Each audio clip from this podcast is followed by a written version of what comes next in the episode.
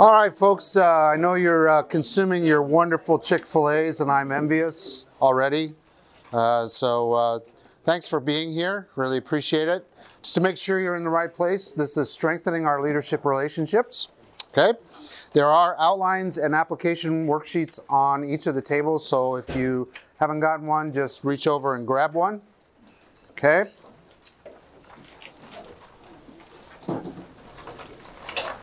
Super. And just want to make sure everybody can see the screen as well. So, um, so while you're eating, we're gonna gonna start with a, a question here. Uh, what would it feel like to serve in a church where life, leadership, and ministry are flourishing in Christ? Where the culture of the ministry is a healthy one. Now, as you think about that question in light of your context, that's the environment I think all of us wish we could serve out of, right?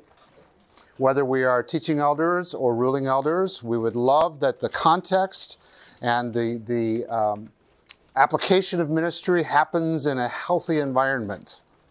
And so that's what we're going to talk about, specifically focusing on the, the importance of our leadership relationships in making that happen in creating that environment.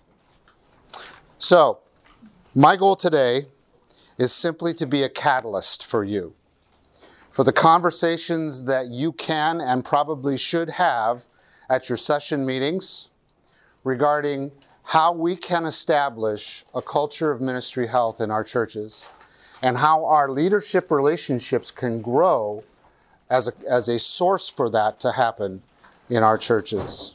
Okay? So the first thing we want to do, and I will just say this, uh, I'm going to talk a little bit. There's going to be some table talk uh, while we're going through this, and then leaving uh, room for questions and answers at the end. Okay, so a little bit of talking head stuff here, and then uh, we'll we'll get into some dialogue together and conversations. All right. So so let's talk about uh, culture. All right. Let's talk about culture. What does that mean? Very simply put, a culture is the way of life that divine, defines a group of people. It's the norms and expressions of who they are. And if you think a little bit about your church, there are obviously norms and expressions that define you, that say, this is who we are, this is our culture, this is how we operate and do things around here. All right? And there is a culture in every church, even if we can't define it and we haven't tried to discover it. It operates as a almost like part of uh, your iPhone iOS system in the background. All right. Um, culture, as uh, Karl Vaters has said, is the unwritten set of rules and values that governs everything a church does. And it's the atmosphere in which the church functions. It's the prevalent attitude. It's the collage of spoken and unspoken messages. It's the way we do things around here. Uh, S. Chan said that in one of his articles. Okay? So it's extremely important to know what our culture is and to spend a little time identifying it because, as I said, it operates like the iOS uh, system in your phone or the operating system in your computer. It operates that way. And according to Peter Drucker, culture eats strategy and mission for breakfast and a snack. That's the add a snack is mine. I added that in there. But that's really true. It plays out so often in organizations and certainly in churches. We can strategize and plan and have our vision casting and our mission setting and all the rest of that. But if it isn't, if it doesn't take the culture of the church in mind, it will not succeed. It will not go forward.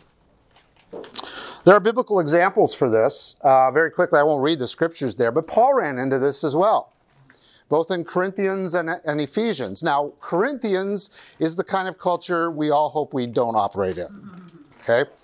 Because there were quarrels and all that kind of stuff going on in the background. Ephesians, on the other hand, the church at Ephesus had a better record, all right? They were more congenial to one another. They had a, a culture of cooperation, and in many cases, we could say truly a culture of ministry health. Not that they didn't have their issues, but certainly that was uh, the predominant feature of the church in Ephesus. So when we talk about cultivating a culture of ministry health.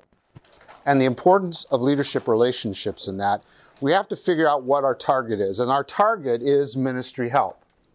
It's an environment where life leaders and ministry flourish in Christ. And we use the word environment very specifically and intentionally. It's not a program. You can't programmatically approach this. It's organic. And it's like the ecosystem that operates in a church. And for all of us, our hope is that, that we reach the target, that that ecosystem is well-being based on how we impact each other for good or for ill. We are the ones who shape the culture together by our interactions, our relationships with one another. That's how it forms organically and in an environment. So, the well being of those who serve is thriving in every way, is how we define ministry health spiritually, emotionally, relationally, and physically. So, the whole person and the whole person as they do ministry is thriving in a healthy way. And that's for all leaders. It's not just for the pastors, it's not just for the ruling elders or the directors of ministries, but eventually it becomes part of how everyone goes about life in the church and is sharing the gospel and living out the gospel and serving in the ways that God has called them to. So, this is how our life in Christ flows out uh, through the church into the community together. So, I'm going to uh, ask you to uh, uh, maybe in between munchies on your chips. Um, just share for a minute together at the table, give you about two or three minutes, very quickly. What are some signs of an unhealthy ministry culture? Now, some of you are from the same church, right? So don't hold this against them, all right? But try and be as transparent as you can be, all right? So take about two or three minutes share it together. What are some signs that you think are of an unhealthy ministry culture? All right, go.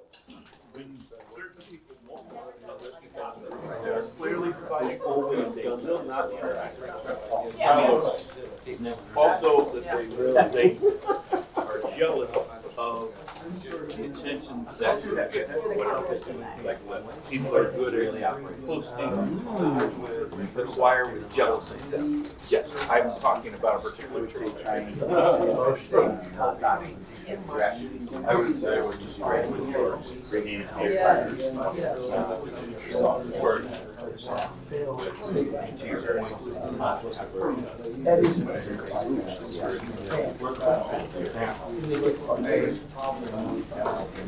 And, and add, and then on top of that, adds to.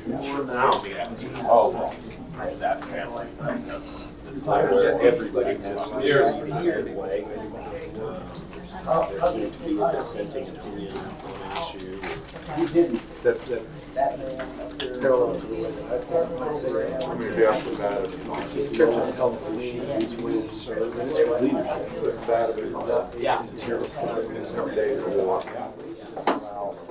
Whatever, and I always felt like the sign once was, yes, change this to become a. Staff. Similar to what you said earlier. Just the kind of the passive aggressive talking. Um, instead of, okay, I have a problem with you, but I'm gonna go tell you instead. And, Yeah, the triangling and just the, um, parking lot meetings type of thing. We've all been talking, and we decided we wanna do this instead. That- Not that that's ever happened. I'd say too, we should like.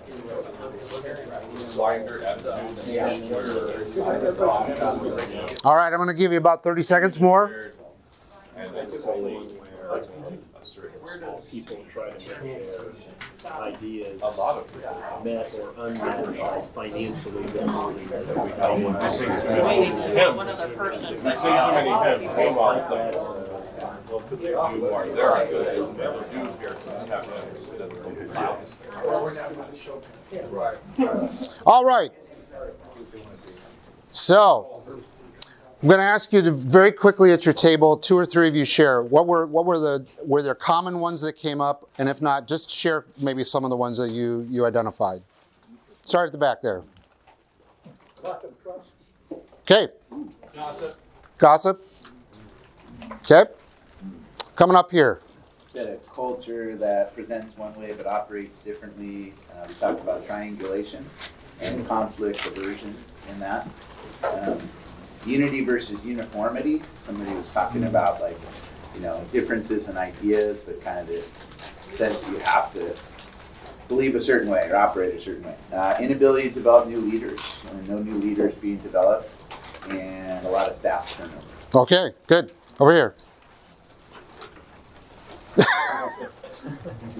Um, we talked about people who don't talk to each other. There's different groups, and they talked about people who have um, blinders on and will only see what they want to see.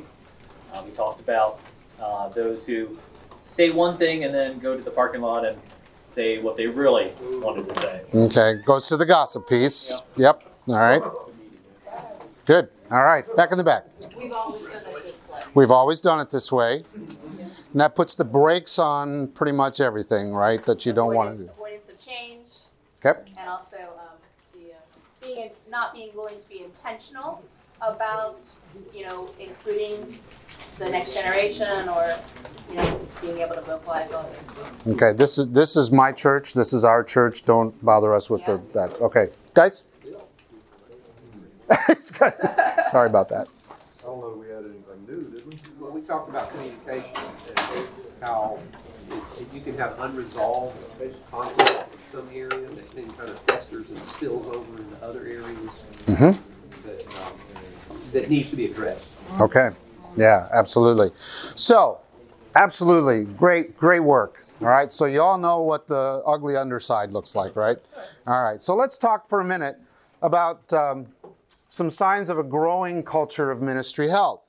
One of the ones that was that came up from the back there, which is really huge and kind of foundational for this, is trust. Trust among especially among the leaders. Nothing is more important to cultivating this kind of a healthy culture in a church than trust. And the relationships that we have as leaders have to be built on that. It's foundational and it becomes a springboard into everything else that we do. Uh, patrick lencioni uh, has written a book five dysfunctions of a, a leadership team the church okay so if you look at his triangle the bottom foundational piece is absence of trust and he identifies also the idea that that's it's connected to invulnerability. It's almost like I, I'm all, I'm all, all sufficient. I, we, I can do this on my own, all right, and I don't need anyone else. I don't have to trust anybody else. Okay, so um, stated positively, we need to trust one another in our leadership relationships. We need to be able to have the safe and honest communication that will contribute uh, to this. Without this, you have disunity, you have factions, you have the conversations in the parking lot and the gossip that's going on. Um, also, without trust, and I, I know this happens, that even in leadership relationships between TEs and REs, if trust is not there, there can be that sense of isolation at the table. And some of us can end up feeling marginalized. You know, why am I even here? if we can't have the trust to carry the mission forward. All right? I will tell you a little bit of a story. When I was pastoring, um, became a pastor of a redevelopment work bringing three congregations together. The core congregation was a historic congregation, mostly people over the age of 65 when I was 28, and um, they had dwindled down to about 10 people. All right? And so we did a lot of work up front, building relationships, praying together, transforming the facility. It needed some upgrading and all the rest of that. First Sunday, launch Sunday, I had one elder. Now, I was in a different denomination then, but I had one elder. Mr. Petrie was 85, okay? And he was standing at the back on our launch, launch Sunday handing out the bulletins. And literally, so some of you may remember this. We were on the cutting edge of taking the pews out and putting chairs in, okay? All right? Right at the beginning of all that. A lady who had been a part of the church originally, lived in Florida, came back, heard about this, was visiting in the area, walked in the back of the church. Mr. Petrie standing there handing out the bulletins. She stood there for a minute and said, What happened? Everything changed.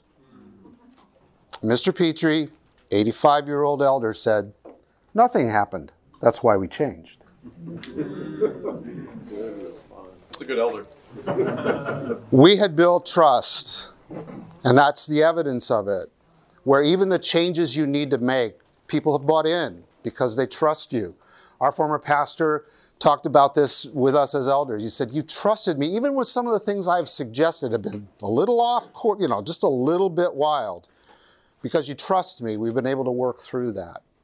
So trust is absolutely foundational. Another sign is our values are getting clearer. So let me give you an example of this. We talk about grace all the time, right? It's the foundational truth and doctrine of our denomination of the gospel. And yet, what happens when we fail? What happens when someone steps off the rails? Are our values that clear and are they active in our congregations where grace truly can be applied in those situations? In a healthy church culture, it's no longer just on paper. It's actually being lived out in the congregation. Okay? We're able to ask the questions that reveal what we actually believe to be important versus what we say we value. Um, one of those areas, too, that I think we're all running into by virtue of media and events that have happened over the last few years is that there needs to be a difference between character and competency. We have elevated competency above character. That's a value that exists in a healthy church. Character precedes competency. Okay? So, very important. Here's another one. We listen well and talk less. Okay? Courage is what it takes to stand up and speak. Courage is also what it takes to sit down and listen. Winston Churchill. All right? Um, it take, we, we talk a lot in our culture, but we don't listen very well to one another. And a healthy church culture, healthy leadership relationships mean we pause, we sit back, we listen well. In many ways, and I believe this to be true, and, t- and actually teach another workshop on this, is that listening is actually an act of hospitality. Hospitality is defined by making room. And when we make room for others in our space and between our ears and exercise that hospitality, we have the ability to build a culture of health. Okay? Here's the other thing we become more comfortable inviting conflict to shape our discernment process. We talked about conflict several places here. We are definitely a conflict adverse culture. No question about it, all right? However, all conflict is not bad. It's not all bad. How we view cult, uh, conflict can make it bad. So, David Rohrer, in his book, The Sacred Wilderness of Pastoral Ministry, he identifies the temptations we face when we try to avoid conflict. Here's what he says We defy to either flight or fight, fight or flight. Fear, which is flight, can lead us to become the fixer upper, the redeemer of all things negative. We confuse peacekeeping with peacemaking. Becoming a warrior, which is fight, requires us to win and establish that we are right. As a result, we slowly creep into narcissism. And then he says this If avoidance of controversy and maintenance of the appearance of stability are your highest aim, then you will never go far in leading people into the truth. So we cannot be conflict avoidant. We have to engage it. Um, side note on that, there was a great TED talk a number of years ago given by a woman who was um, a physician, and she was talking about how women entering into the medical practice early on in England was such a challenge. But there was one woman who had decided that uh, she wanted that she believed that prenatal X-rays led to uh, cancer and uh, other things happening in children uh, at, after birth. Okay, and so uh, she actually presented that to the Medical Association in England. This was back in the 1950s, and uh, they of course rejected that. It was standard practice. What she did was she got someone to come alongside of her in her research and ask her and challenge her at every step of the way to prove that she was right. She intentionally invited the conflict in to the process. End of the story. You, they no longer do those, right? Because it was proved to be true. So, we need to invite it in and make it a tool because it can result in new outlooks and options in the face of new challenges. It can create resiliency among us as we banter those things back and come to conclusions together under the guidance of the Holy Spirit. Unresolved conflict in our ministry that we do with PIR and among pastors, unresolved conflict is the number one reason for unplanned exits from ministry. Number one reason. 50% of pastors will experience an unplanned forced exit, and conflict unresolved is the primary reason for that. So, the other one is leadership is a joy and not a burden. Here's a sign of a healthy church culture. You look around, and people are actually happy about what they're doing. There are smiles on their face. They're not walking down the hall of your church kind of grumpy, you know, all the time, and just just hating what they're heading towards. Um, Hebrews 13, 17, you can look it up. Uh, it talks about how it's how important it is to make leadership in the church a joy, and that's our responsibility. All right, you look around. There's contentment, a sense of significance, and purpose, purposefulness among people. So leaders in this kind of a culture are cared for and supported. Self-care is encouraged among each other, pastors and other leaders as well. Okay?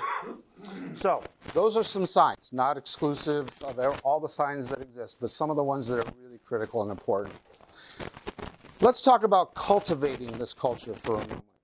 What are the three keys to cultivating a culture of ministry health? All right?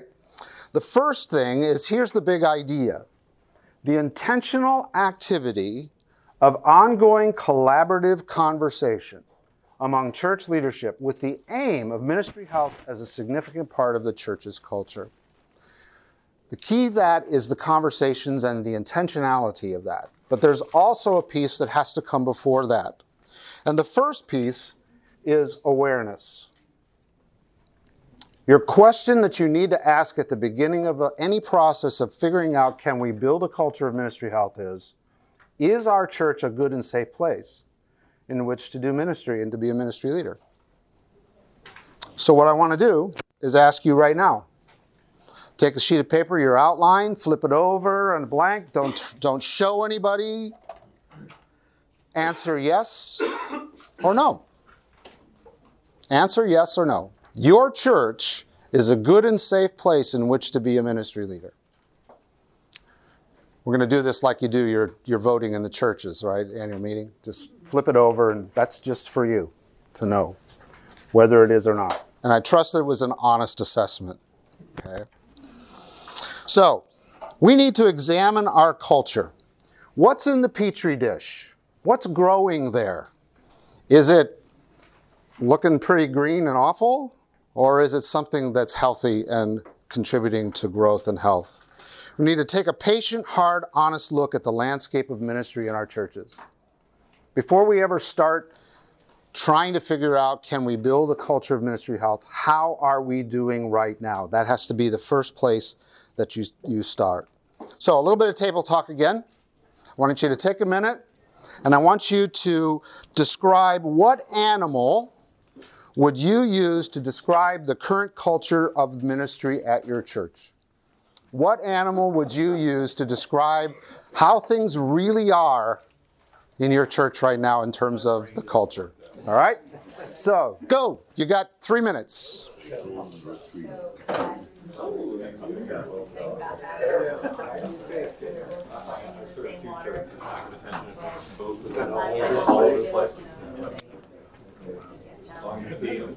Keep the litter box clean. I like that. Birds. I know, I know. You come one room. Yeah, they're not playing. I mean, the, the weird thing is, Sorry, I have yet to see Well, I just, just, um, now, just, it's like, there's a determination to, but just, we're No one wants to say his name. I don't, I don't mean to, like, slow, just sort of, it's just not fast, we're, we're, we just, in a it's small happening. church, you can't. Yeah, it's, it's happening, but it's just one of those where hmm.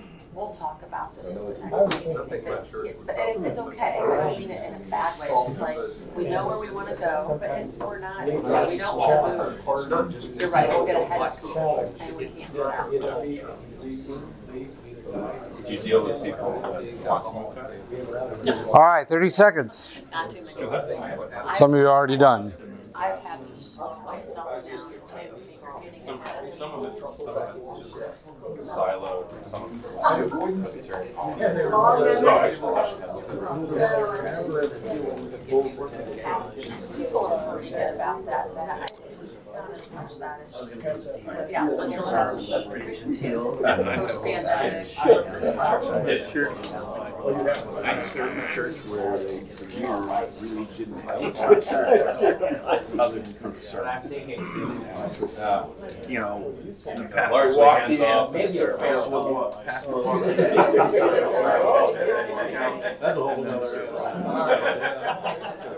I can see I need to add a little more time into things for let people talk. This is good. This is good. All right. All right. Thank you. So, very quickly, animals, share. Just shoot, just shout them out. cats. Cats, herding cats. P-I-R Ministries. Her. We herd cats. Right. on the bad way. Oh, okay. Yeah. Badgers and otters. Badgers and oh, badgers and otters. Okay. Ferret. Okay. Oh, a deer. Until a little skittish. Okay. Okay. What else? Deer, gazelle, like good in spurts, but then get tired and become vulnerable. Oh, good. Turtles. Turtles. I think you you said turtles. Yeah, turtles. Right. Sloth. okay. Okay. it's all right. Yeah. John, John shared one I loved. Roadkill. Roadkill. Oh my goodness. Okay, John, uh, we'll sign you up for a coaching uh, session here soon. So. We have a winner. Okay. Wowzers. All right. Good. All right. Because, um, you know, lion is, the pride is taken by the leader, the old lion, and he gets beat up and he goes. Our church has had eight different head lions in the last twenty-three years. Mm. So they leave and we bring in another head lion. Mm. Okay. Gets beat up and another head lion. Hmm. Wow. All right. Far too much of that.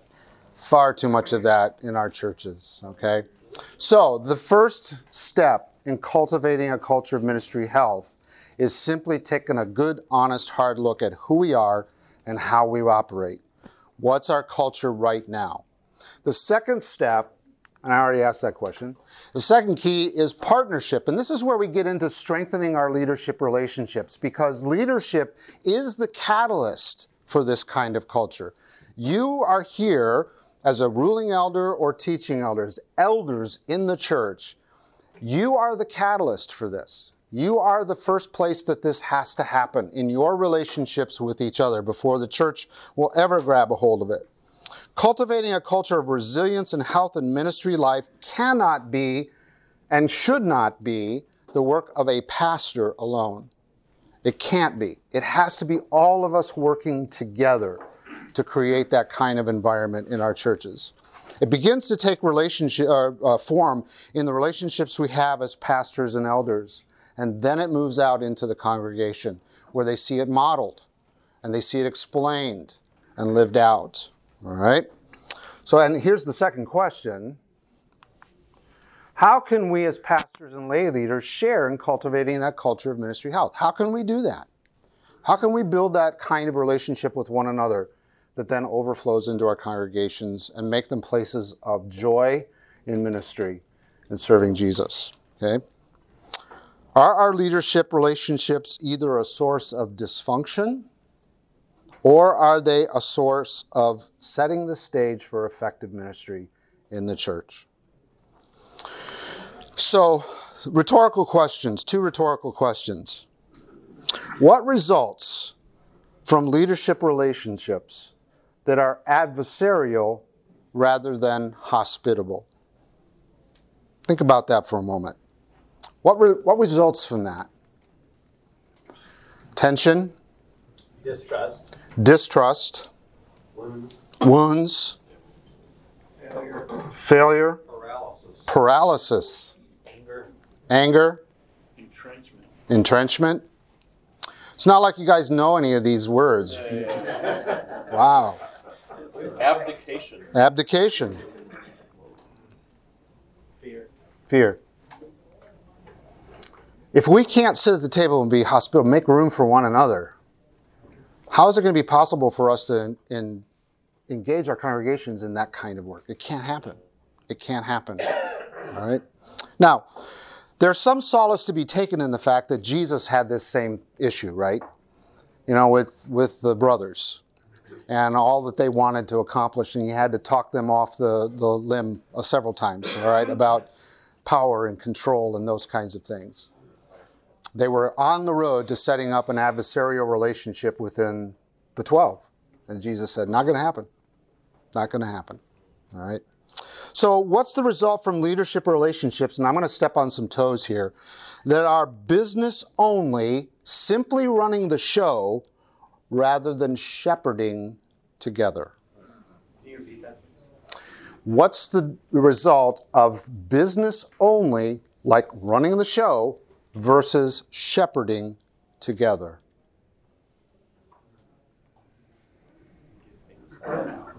Willing to cast out the one for the sake of the 99? In terms of Uh, it's pragmat, pragmatism. pragmatism, okay?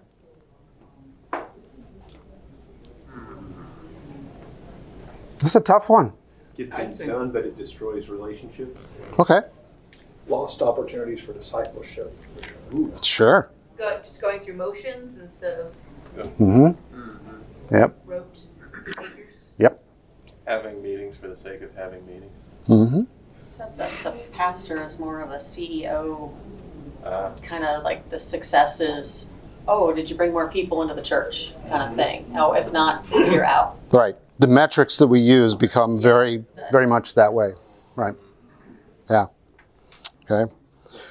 Again, Hebrews 13, 17 is a pivotal scripture verse in, in my thinking in regard to this because it talks about the fact that we are called to watch over our soul of the souls of the people together. We are entrusted with the souls of those that God has put together in our congregations. And so we have to have that sense of shepherding this together. All right.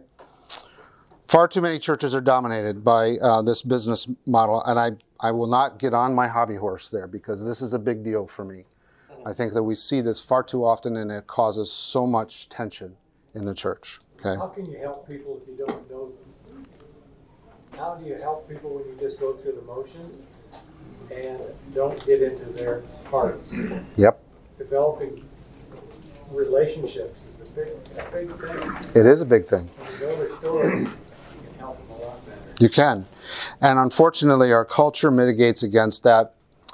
Time uh, is very, um, I will quote unquote, precious. People don't want to invest that kind of time in those kinds of relationships. Okay. Um, so, under this one, I want to, so I'm, I'm giving you three keys, but now I'm going to give you five principles under this one, okay? So, not to get con- too confused, all right? So, if we're going to build these kinds of relationships, there are five things that are critically important. The first one is a commitment to mutual submission under the lordship of Christ. Now, that sounds really good, but you know what it doesn't look like, all right, in your churches, in your session meetings, all right? Do you remember the vows when you became uh, either a TE or an RE that you took?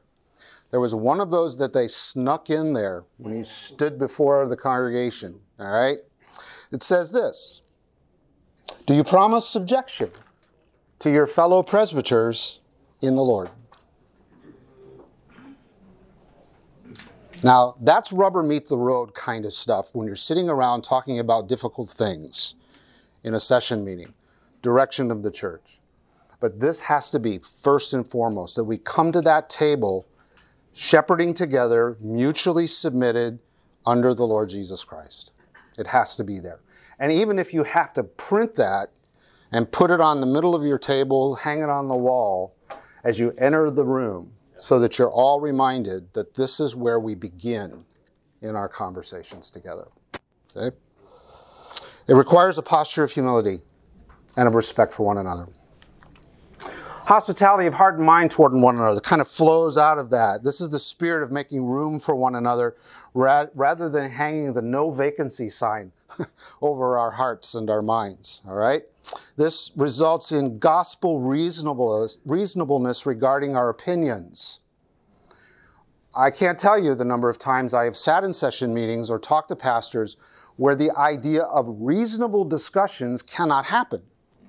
And yet the gospel calls us to that, to sit at the table together under Christ and have that kind of grace and hospitality towards one another. Number three, acknowledge and protect each other's humanity. This is an important one, especially for pastors, but for all of us as we serve in ministry. It includes understanding and acknowledging our brokenness, that we bring that with us, and also our limitations. Whether we are TEs or REs, we are all still sheep and we all come to the table broken and limited. And so we need to acknowledge that and protect each other in that regard. When we make mistakes, when there is stress in each other's lives, when the challenges of life have started to overwhelm us. Anybody experienced that in the last couple of years? No? Yeah, I don't know. Okay. So we guard each other. This is where shepherding starts with each other in how we protect and guide and guard one another. Protect our time, protect our need for rest, know when it's time to pause and stop pushing, right? Those are all important pieces of this. Here's another critical one encourage each other's growth as disciples. That we are spending time together as leaders, learning how more and more faithfully to walk with Jesus, personally and together. Not the business of the church, but how we walk with Him together. Our first call, brothers and sisters, whether you're a TE or an RE, was not to our ministry. Our first call was to what? Follow me. Jesus did not die for your ministry. He died for you. He died for you. So we need to be able to say to each other, How are you doing? How is your relationship with Christ growing? Where are those pinch points? How are we encouraging each other in spiritual rhythms of life and growth in Christ? Those are critical pieces. We cannot give away what we don't have. And if our life in Christ as leaders is not robust and growing, we cannot give that away to our congregations. So, this is really important to encourage one another in this. Okay? Number five, build an environment of safety and vulnerability as well as accountability. So, I'm not a fan necessarily of the word accountability. I prefer a word advocacy. That in Christ, I can be an advocate for you. Now, that means hearing where you really are, but then advocating before Christ and with you for the grace that you need to work through whatever it is that you're facing. But the point here is to build the environment of safety and vulnerability where that can happen. Um, we worked with a pastor, actually several pastors in this kind of category, where they um, had the audacity to tell their congregations that they had mental health issues or medical issues. And the result of that was that they were terminated. Now, we can all shake our heads at that, but it's a reality.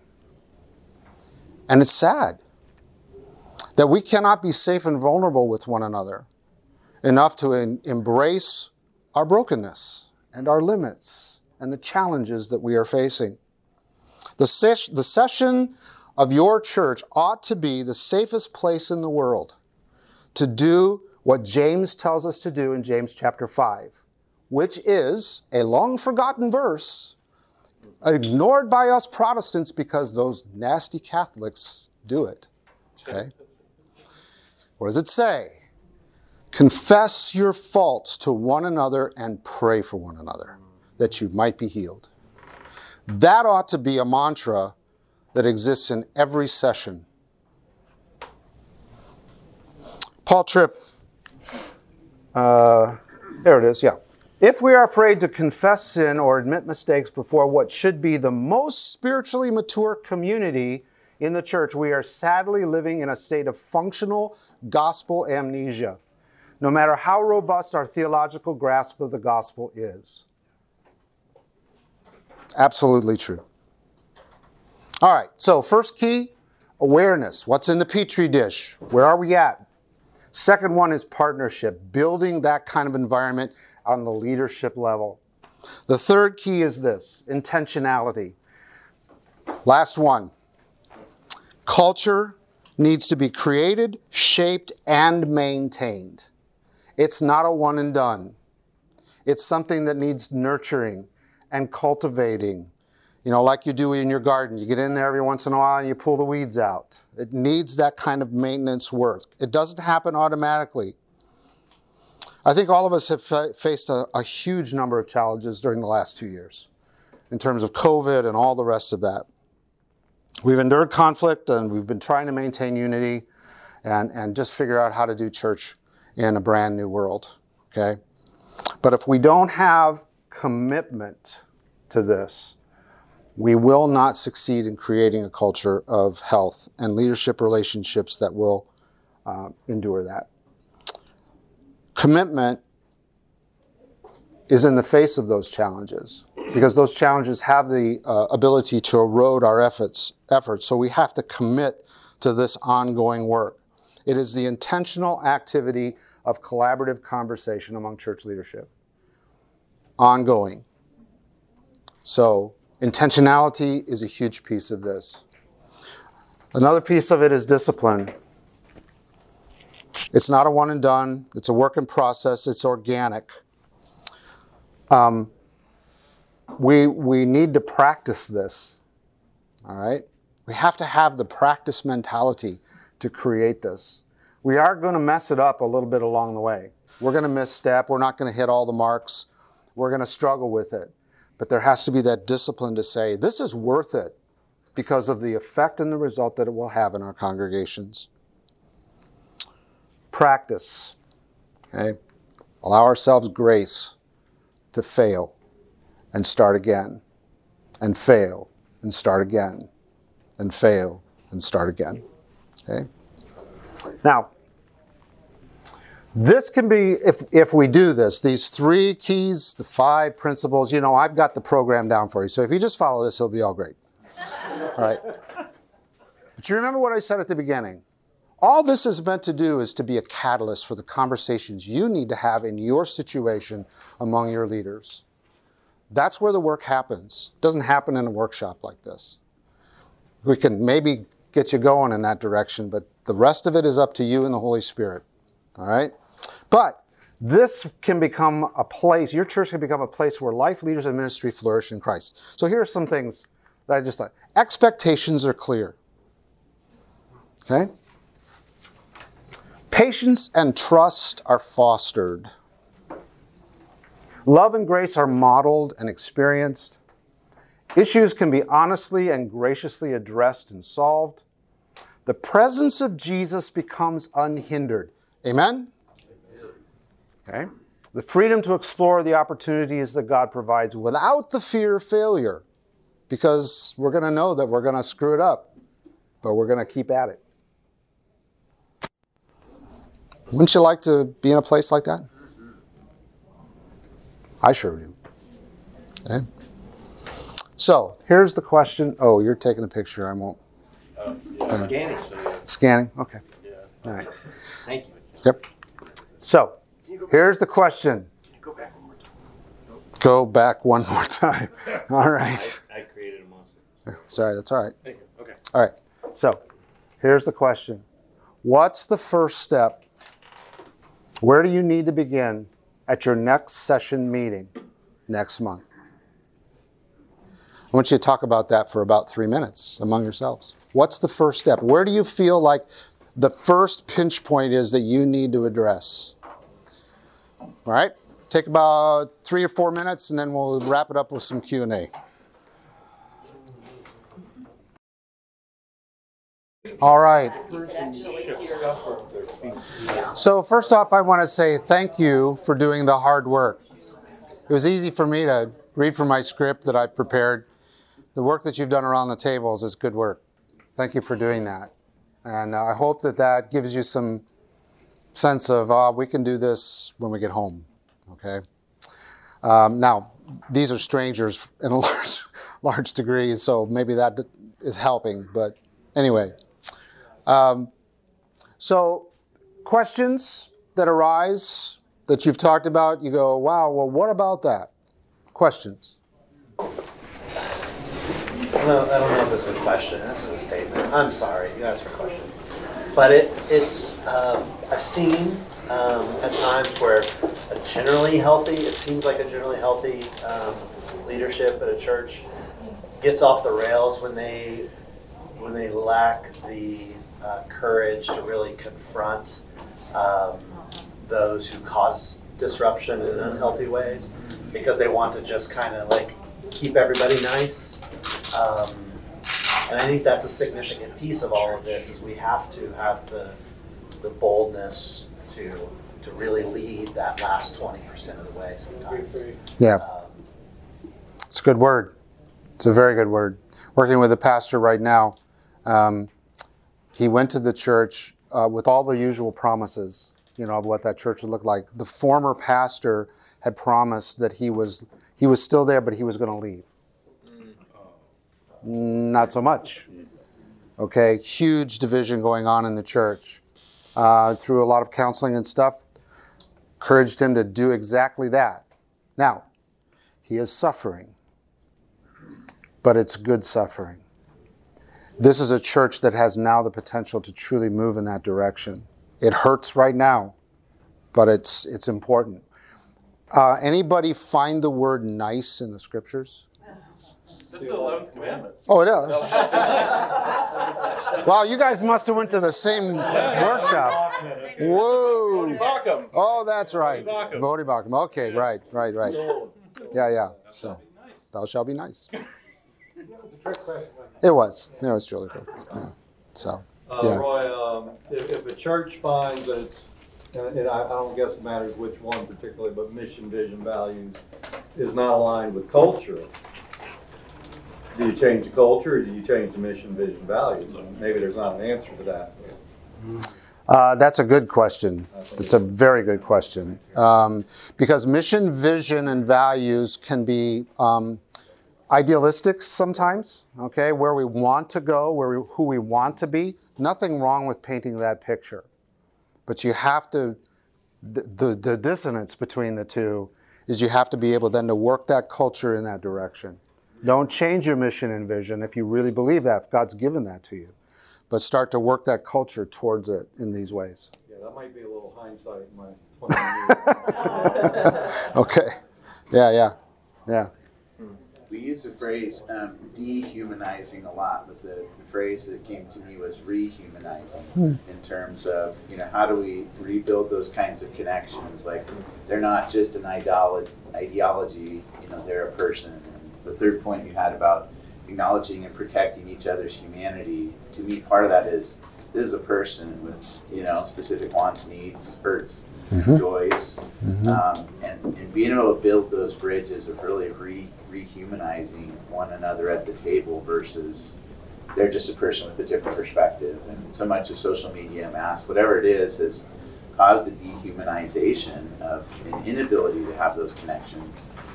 So as a really a basic building, rebuilding of that, I think it has to take place. Sure. So, uh, what do you think was Jesus, one of Jesus' most important ways to do that among his disciples, but also among all the people that he encountered?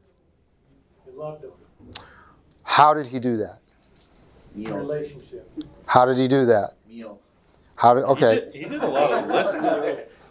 So he did a lot of listening, and listening that came out of questions. Questions humanize people. It acknowledges, it honors somebody. It says, okay, so tell me about your story. Tell me about what you're dealing with. Tell me why you asked that question or did that thing. That values them.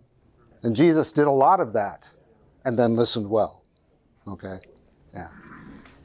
I, I have a, que- a question. You point me to a resource or a person or whatever. It's part of why I, I came today. So, our, we're a 10 year old church, uh, and I'm happy to say that we've had, a, to this point, a very healthy leadership culture. Um, uh, we, we, we're just in a rapid growth pattern right now. I mean, rapid.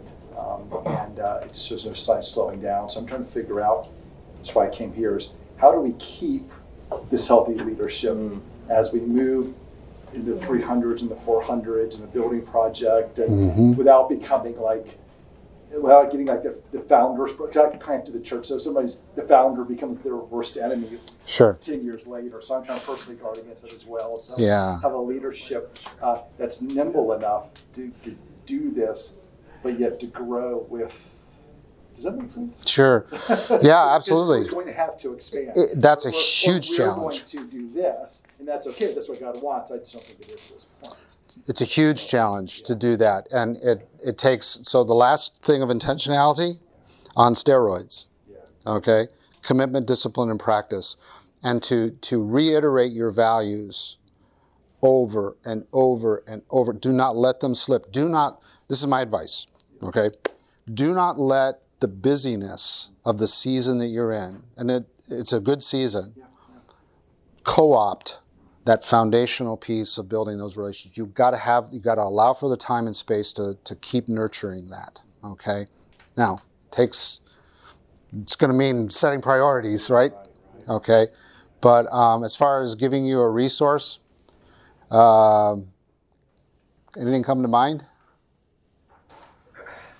Anybody else? Um, Well, I, I, I'm just thinking of Tod Bolsinger's work, you know. it- Oh, yeah. Conflict's gonna be inevitable. and- Sure. And being resilient to navigate, the inevitable nature of, of growth and the, the pains and the challenges that brings. so canoeing the mountain might be a good good resource. Resilience Session's is going to do that, right? Yeah, yeah, yeah, yeah, yeah. Sure, right. that's good thank you Yeah, yeah. Can I make a comment? Sure. Sorry, adding on there, um, you've obviously been blessed and a lot of things are going well. You have a group that has figured out, you'll say your mission, values, et cetera, kind of commentary. But people have prob, the, the people involved have probably bought in to grow your, like you're gonna need to grow your leadership staff Mm-hmm. to grow your leadership staff. The managing expectations from the get-go of what our true base values, et cetera, are, mm-hmm. and where we're going, how we're gonna do it, and involve them early, I think is key, especially if you involve some younger people, mm-hmm. only because they may not have the experience or wisdom that you have in life mm-hmm. as a whole, let alone some of the stuff that we're talking about here. And so that's one of the biggest challenges. I'm a retired physician who works in a very, very large organization. And I will tell you that's the biggest problem that they all struggle is they did great when they were a destroyer, mm-hmm. but then they become an aircraft carrier and it's really hard to turn it. Yes. As the analogy. Yeah. So you gotta have the, it's hard to grow that and shepherd that, but I think that's the goal, Yeah. or at least it's a thought. Good word. Thank you. Appreciate that. Somebody else was back over here. Don, then Jared. Yeah. Well, I was just sitting here listening, and there's a lot about a culture, you know, with a pastor already in the culture. Our little bitty church of fifty people, with Roy's help, just came through the process of trying to figure out our culture within our church and trying to call a pastor that would fit into that culture. We unfortunately, ten or so years ago, got a pastor that didn't fit. And it was five years of misery until we now have a pastor we think does fit. Yeah. So that's something that a, a church without a pastor at this time, I, I would certainly encourage them to look at that side of it because if the pastor doesn't fit, and it may look like they're gonna fit at first, and our hmm. previous pastor did look like he was gonna fit, but he didn't. Yeah. Yeah. Thank you, Don. Appreciate that. Yeah. Jared. Yeah, my my pastor mentor when I was in St. Louis at Covenant Seminary, he recently finished his doctorate ministry, and his whole focus is is is pastoral transitions from the founding pastor to the succession. And it's not necessarily for like if you're if you're sensing a call, but even if you're early on in the in the, the planting founding process. So first pastor uh, first pastoral tra- uh, transitions firstpastoraltransitions.com. He offers consulting and all different kinds of resources for, Cool. for founding pastors, for those that are. Awesome. Yeah. Very good. How do you get a better pastor? Wow, that's that's. Uh, I'm gonna step away from that question. Uh, yeah. To love him. Ask him, will you let us love on you? It's a good point. Absolutely. Yeah. So, how do you get a better pastor? Love the one you give them grace. You love them. Yep. Uh, the Pray art. for them, please. Uh, you pray for them, and don't just say "I'm praying for you" and then walk away. Um, yeah. Um, yeah. Absolutely. Appreciate that. It's good. Simple. Simple but true. All right. Any others? Thank you for your willingness to listen to me and your attentiveness, and uh, pray that the Lord moves you in this direction. All right. All right. Blessings.